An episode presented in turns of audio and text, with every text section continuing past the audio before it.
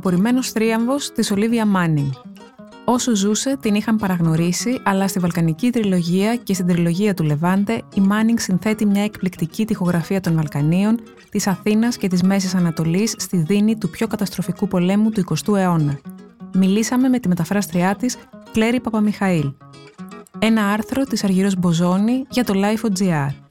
Για να μας ακούτε, ακολουθήστε τη σειρά ηχητικά άρθρα στα Apple Podcast, στο Spotify και στα Google Podcast.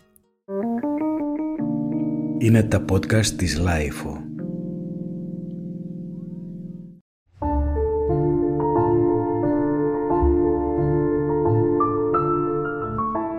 Η Ολίβια Μάνινγκ δεν υπήρξε δημοφιλής ή διάσημη συγγραφέας όσο ήταν εν ζωή, με την ίδια, όπως φημολογείται, να ζηλεύει τους ομοτέχνους της για τις διακρίσεις τους, τις ενθουσιώδεις κριτικές που γράφονταν για το έργο τους και τους λογοτεχνικούς κύκλους τους οποίους κινούνταν με άνεση και την ανάλογη αλαζονία, και είναι κάπως ηρωνικό το ότι η καταξίωσή της ήρθε μετά θάνατον. Φυσικά, η τηλεόραση έπαιξε το ρόλο της, όπως σε πολλές τέτοιες περιπτώσεις, με μια απανάκριβη παραγωγή του BBC, το Fortunes of War, όπου πρωταγωνιστούν ο Κένεθ Μπράνα και η Emma Thompson, και τη μεταφορά των δύο τριλογιών της, της Βαλκανικής τριλογίας και της τριλογίας του Λεβάντε, που κυκλοφορούν από τις εκδόσεις Μετέχμιο.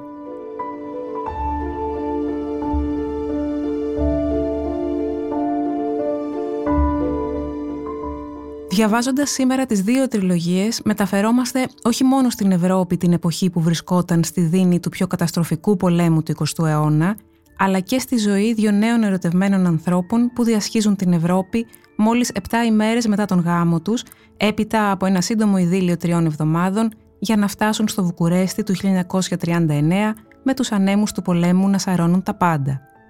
Εκεί, ο Γκάι και η Χάριετ Πρίγκλ δεν θα ανακαλύψουν απλώς τις διαφορές του χαρακτήρα τους, αλλά μέσα από την επίγνωση ότι είναι κατ' ουσίαν δύο άγνωστοι μεταξύ τους άνθρωποι, θα οργανώσουν ο καθένας ένα εντελώς διαφορετικό μοντέλο ζωής. Εντελώς αντίθετη από τον άντρα της, η εσωστρεφής και κοινική Χάριετ πλάθεται από την πένα της Μάνινγκ ως μια οξυδερκής παρατηρήτρια των σχέσεων και της εποχής της, που ανατέμνει τις συγκρούσεις στα πεδία των μαχών και τον πόλεμο της εσωτερικής ζωής και του γάμου της. Ενώ τα πάντα καταραίουν γύρω της, μέσα από τον κοινωνικό τους κύκλο στο Βουκουρέστι αναδύεται ένας κόσμος με χαρακτηριστικά ίδια με αυτά μιας εποχής πιο ειρηνικής. Η Μάνινγκ μας δείχνει ανάγλυφα ότι το μεδούλι της ανθρώπινης φύσης παραμένει απαράλλαχτο και ότι οι παγκόσμιες τραγωδίες και τα προσωπικά βάσανα συντεριάζουν, βαδίζουν αρμονικά, είναι κομμάτια της ίδιας της ζωής.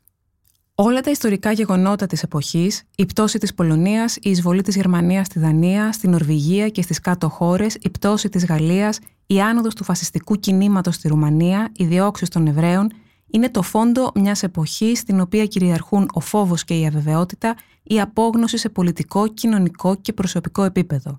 Στο τέλος της Βαλκανικής Τριλογίας, το ζευγάρι θα εγκαταλείψει τη Ρουμανία για να φτάσει στην Αθήνα και αργότερα, με την εισβολή των Γερμανών στην Ελλάδα, θα συνεχίσει το ταξίδι τους στη Μέση Ανατολή, εκεί όπου ξεκινά και η δεύτερη τριλογία της Μάνινγκ, η τριλογία του Λεβάντε. Με το ζευγάρι να έχει φτάσει στην Αίγυπτο, που ζει με τον φόβο της εισβολής του Ρόμελ, η Μάνινγκ με λαμπρότητα, ευαισθησία και ματιά κοφτερή περιγράφει το περιβάλλον γύρω της, όπου οι πλούσιοι κάτοικοι της πόλης σειραίουν στα πολυτελή ξενοδοχεία και στα περίφημα καμπαρέ για έναν τελευταίο χορό πριν από την εχθρική εισβολή. Οι Πρίγκλ βρίσκονται για άλλη μια φορά μπροστά στη θύελα του παγκόσμιου και του δικού τους προσωπικού πολέμου μέσα στην περίπλοκη σχέση τους. Η Μάνινγκ περιγράφει τον πόλεμο, τους ανθρώπους γύρω της, τη σχέση της και τον εαυτό της μέσα σε ένα ψηφιδωτό χαρακτήρων και γεγονότων έτσι όπως τα έζησε και όχι όπως τα φαντάστηκε. Είναι ένα μεγάλο ντοκουμέντο μιας ταραγμένης εποχής όπου η μεγάλη και η μικρή ιστορία συγχωνεύονται στον ίδιο καλλιδοσκοπικό φακό επηρεάζοντας διαρκώς η μία την άλλη με ένταση σε ένα χρονικό σημείο στο οποίο το χάος και η ηρεμία, το προσωπικό και το συλλογικό, ο πόλεμος και η ειρήνη συμπλέκονται, συμπλέουν και συνυπάρχουν στις ίδιες σελίδες και στην ίδια ιστορία. Περιγράφει και τη δική της διαδρομή μιας νέας γυναίκας που βρίσκει παρηγοριά στο βάσανο της γραφής. Οι δυο τριλογίες της δεν είναι έργο φαντασίας, αλλά επιμονής, λεπτομερούς παρατήρησης των χαρακτήρων, στοχασμού επάνω στα προσωπικά της βιώματα και μυθιστορηματικής ανάπλασης των αναμνήσεών της. Η Μάνινγκ παρακολουθεί προσεκτικά και τρυφερά τους χαρακτήρες της, πρωτεύοντες και δευτερεύοντες, να διασχίζουν τις στενοπού της ζωής και γενναιόδωρα, με καυστικό χιούμορ και σπαραγμό, διεισδύει σε έναν κόσμο άγριο που ο πόλεμος θα τον μεταμορφώσει οριστικά.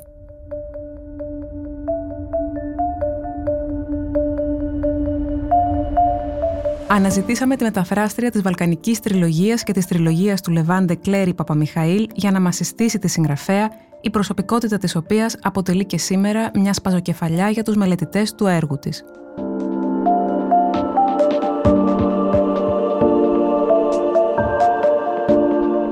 Οικογενειακή και προσωπική ζωή. Μεγάλωσε μεταξύ Portsmouth, όπου γεννήθηκε το 1908, και Ιρλανδίας. Η παιδική της ηλικία ήταν μάλλον στενόχωρη και ανασφαλής λόγω των καυγάδων των γονιών της και επιδεινώθηκε με τη γέννηση του μικρότερου αδελφού της, στον οποίο επικεντρώθηκε το ενδιαφέρον της μητέρας τους. Η ατμόσφαιρα αυτή άφησε το στίγμα της στο έργο και στην προσωπικότητά της. Ο πατέρας της την ενθάρρυνε να διαβάζει και να γράφει εν αντιθέσει με τη μητέρα της. Στα 16 της, λόγω οικονομικής δυσπραγίας, άφησε το σχολείο και έπιασε δουλειά ως δακτυλογράφος. Παρακολούθησε νυχτερινά μαθήματα ζωγραφικής και ήταν ταλαντούχα καλλιτέχνης. Αυτό τη διευκόλυνε πολύ στις ολοζώντανες περιγραφές τόπων και τοπίων στα βιβλία της. Η μόνιμη ανασφάλειά της και η ανάγκη της για όλο και περισσότερη αγάπη και επιβεβαίωση σκιάζουν διαρκώς τη ζωή της.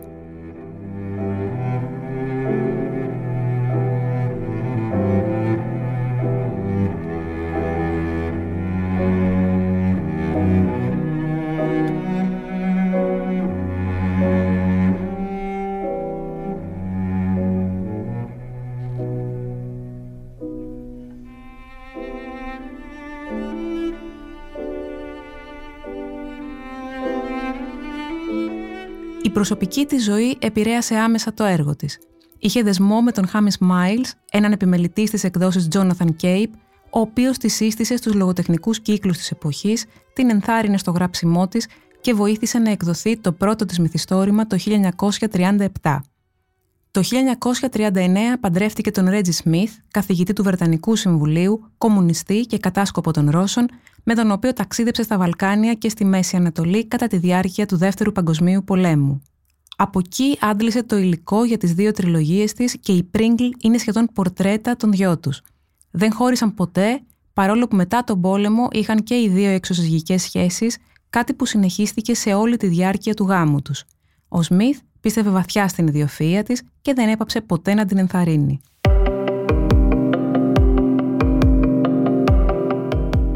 Τα χαρακτηριστικά του έργου της Η Ολίβια Μάνινγκ είναι μια συγγραφέας πολύ μπροστά από την εποχή της που άντλησε υλικό για τα μυθιστορήματά της από τις προσωπικές της εμπειρίες, μια γυναίκα ευφυής, επίμονη και αντισυμβατική, με πίστη στις ικανότητές της και στο θάρρος της γνώμης της, παρά το γεγονός ότι υπήρξε εν πολλής παραγνωρισμένη. Έγραφε λιτά, χωρίς να εκμεύει το συνέστημα των αναγνωστών, θεωρώντας ότι η λογοτεχνία πρέπει να αφορά ανθρώπινες καταστάσεις πλαισιωμένες από αληθινά γεγονότα. Από την άποψη αυτή, η γραφή της ήταν μοναδική. Εκτός από μυθιστορήματα, έγραψε ποίηματα, διηγήματα, δοκίμια, κριτικές και έκανε διασκευές βιβλίων για σενάρια. Ο εκδοτικός και λογοτεχνικός χώρος της εποχής ήταν ανδοκρατούμενος και ελάχιστες γυναίκες συγγραφείς ήταν αναγνωρισμένες, μια που την πρωτοκαθεδρία είχαν πάντα οι άντρες. Ανάμεσα στις παραγνωρισμένες συγγραφείς της εποχής ήταν η Elizabeth Τέιλορ, η Πενέλοπι Φιτζέραλτ, η Μπάρμπαρα Πάιμ, η Ρόζα Μουντ και άλλες. Η Μάνινγκ θεωρεί τον εαυτό της έναν συγγραφέα που τυχαίνει να είναι γυναίκα. Προφανώς αντιλαμβανόταν την προκατάληψη απέναντι στο φίλο της, γιατί στα πρώτα της έργα υπογράφει με το ψευδόνυμο Jacob Morrow και ύστερα μόνο με τα αρχικά του μικρού της ονόματος, ώστε να μην κριθεί ως γυναίκα, αλλά από την ποιότητα των πονημάτων της. Τη είναι πιο εύκολο μάλιστα να σκιαγραφεί αντρικούς χαρακτήρες και τίνει να ελαχιστοποιεί τις διαφορές ανάμεσα στα δύο φύλλα. Δεν θεωρείται φεμινίστρια συγγραφέας, γενικά δεν συμπαθούσε το φεμινιστικό κίνημα. Αν και υποστήριζε τα δικαιώματα των γυναικών, ειδικά τις ίσες λογοτεχνικές αμοιβές, τα βιβλία της δεν είναι φεμινιστικά. Σε αυτά ταυτίζει μάλλον υποτιμητικά τον γυναικείο ρόλο με την αυταρέσκεια, την πονηριά και την ανοησία, ενώ η ολοκλήρωση των γυναικών έρχεται μόνο με τις συμβατικές ιδιότητες της συζύγου και της μητέρας. Οι περιγραφές της αυτοπραγμάτωσης, της συνειδητοποίησης και της χειραφέτησης στα βιβλία της δεν αφορούν γυναίκες, αλλά γενικότερα ανθρώπους.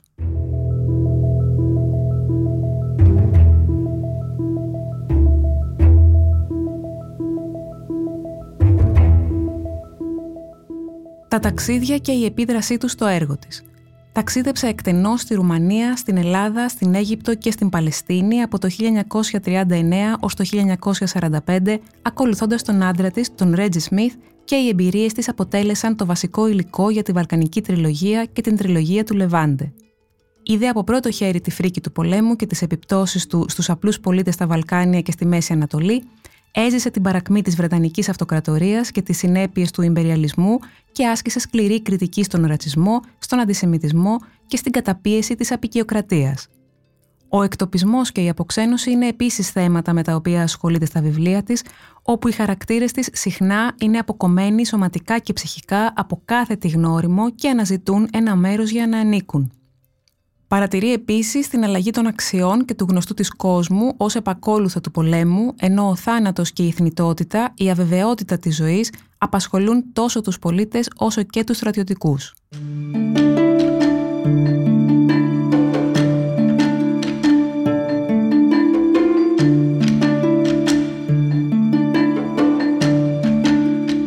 Η πολυπόθητη αναγνώριση.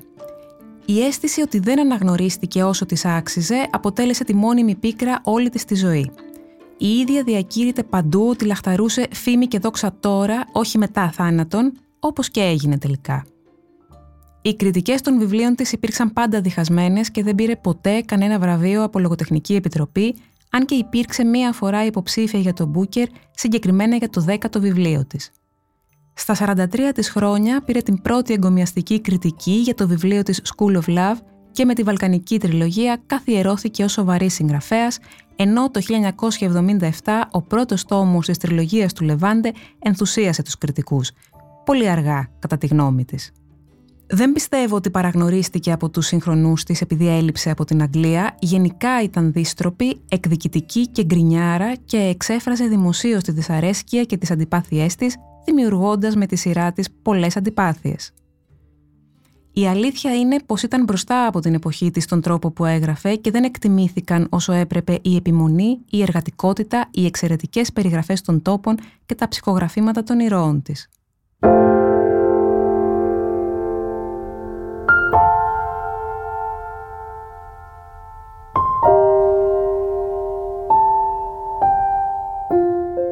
Ο ανταγωνισμός με τη Μέρντοχ ήταν ανταγωνιστική σε όλη της τη ζωή με την Iris Murdoch, της οποίας τα βιβλία θεωρούσε εγκεφαλικές ασκήσεις και γινόταν έξαλλη κάθε φορά που οι εφημερίδες χαιρέτιζαν με δημοσιεύματα το καινούριο βιβλίο της νεότερης της συγγραφέως. Ίσως ένας από τους λόγους να ήταν πως η ίδια δεν είχε ακαδημαϊκές δάφνες, όπως η Μέρντοχ, και έτσι ένιωθε ένα σύμπλογμα κατωτερότητας, παρήσακτη.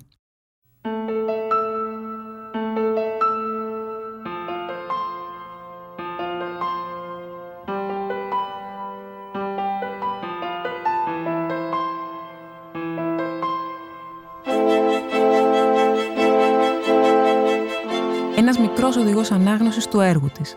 Διαβάζοντας τις τριλογίες, μια που μόνον αυτές έχουν μεταφραστεί στα ελληνικά, θαυμάζουμε κυριολεκτικά την απόδοση της ατμόσφαιρας είτε στο Βουκουρέστι, είτε στην Αθήνα, είτε στο Λεβάντε.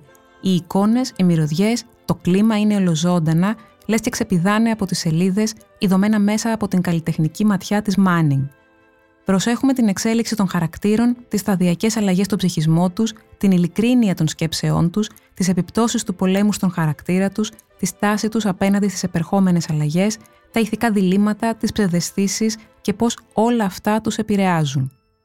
Ο πόλεμος περιγράφεται σχεδόν στεγνά και όλη η γραφή είναι χαμηλών τόνων, με τα πραγματικά γεγονότα να δημιουργούν την υποβόσκουσα ατμόσφαιρα. Είναι πραγματικά κρίμα που η συγγραφέας έχει παραγνωριστεί τόσα χρόνια Τώρα είναι μια μοναδική ευκαιρία να τη γνωρίσουμε.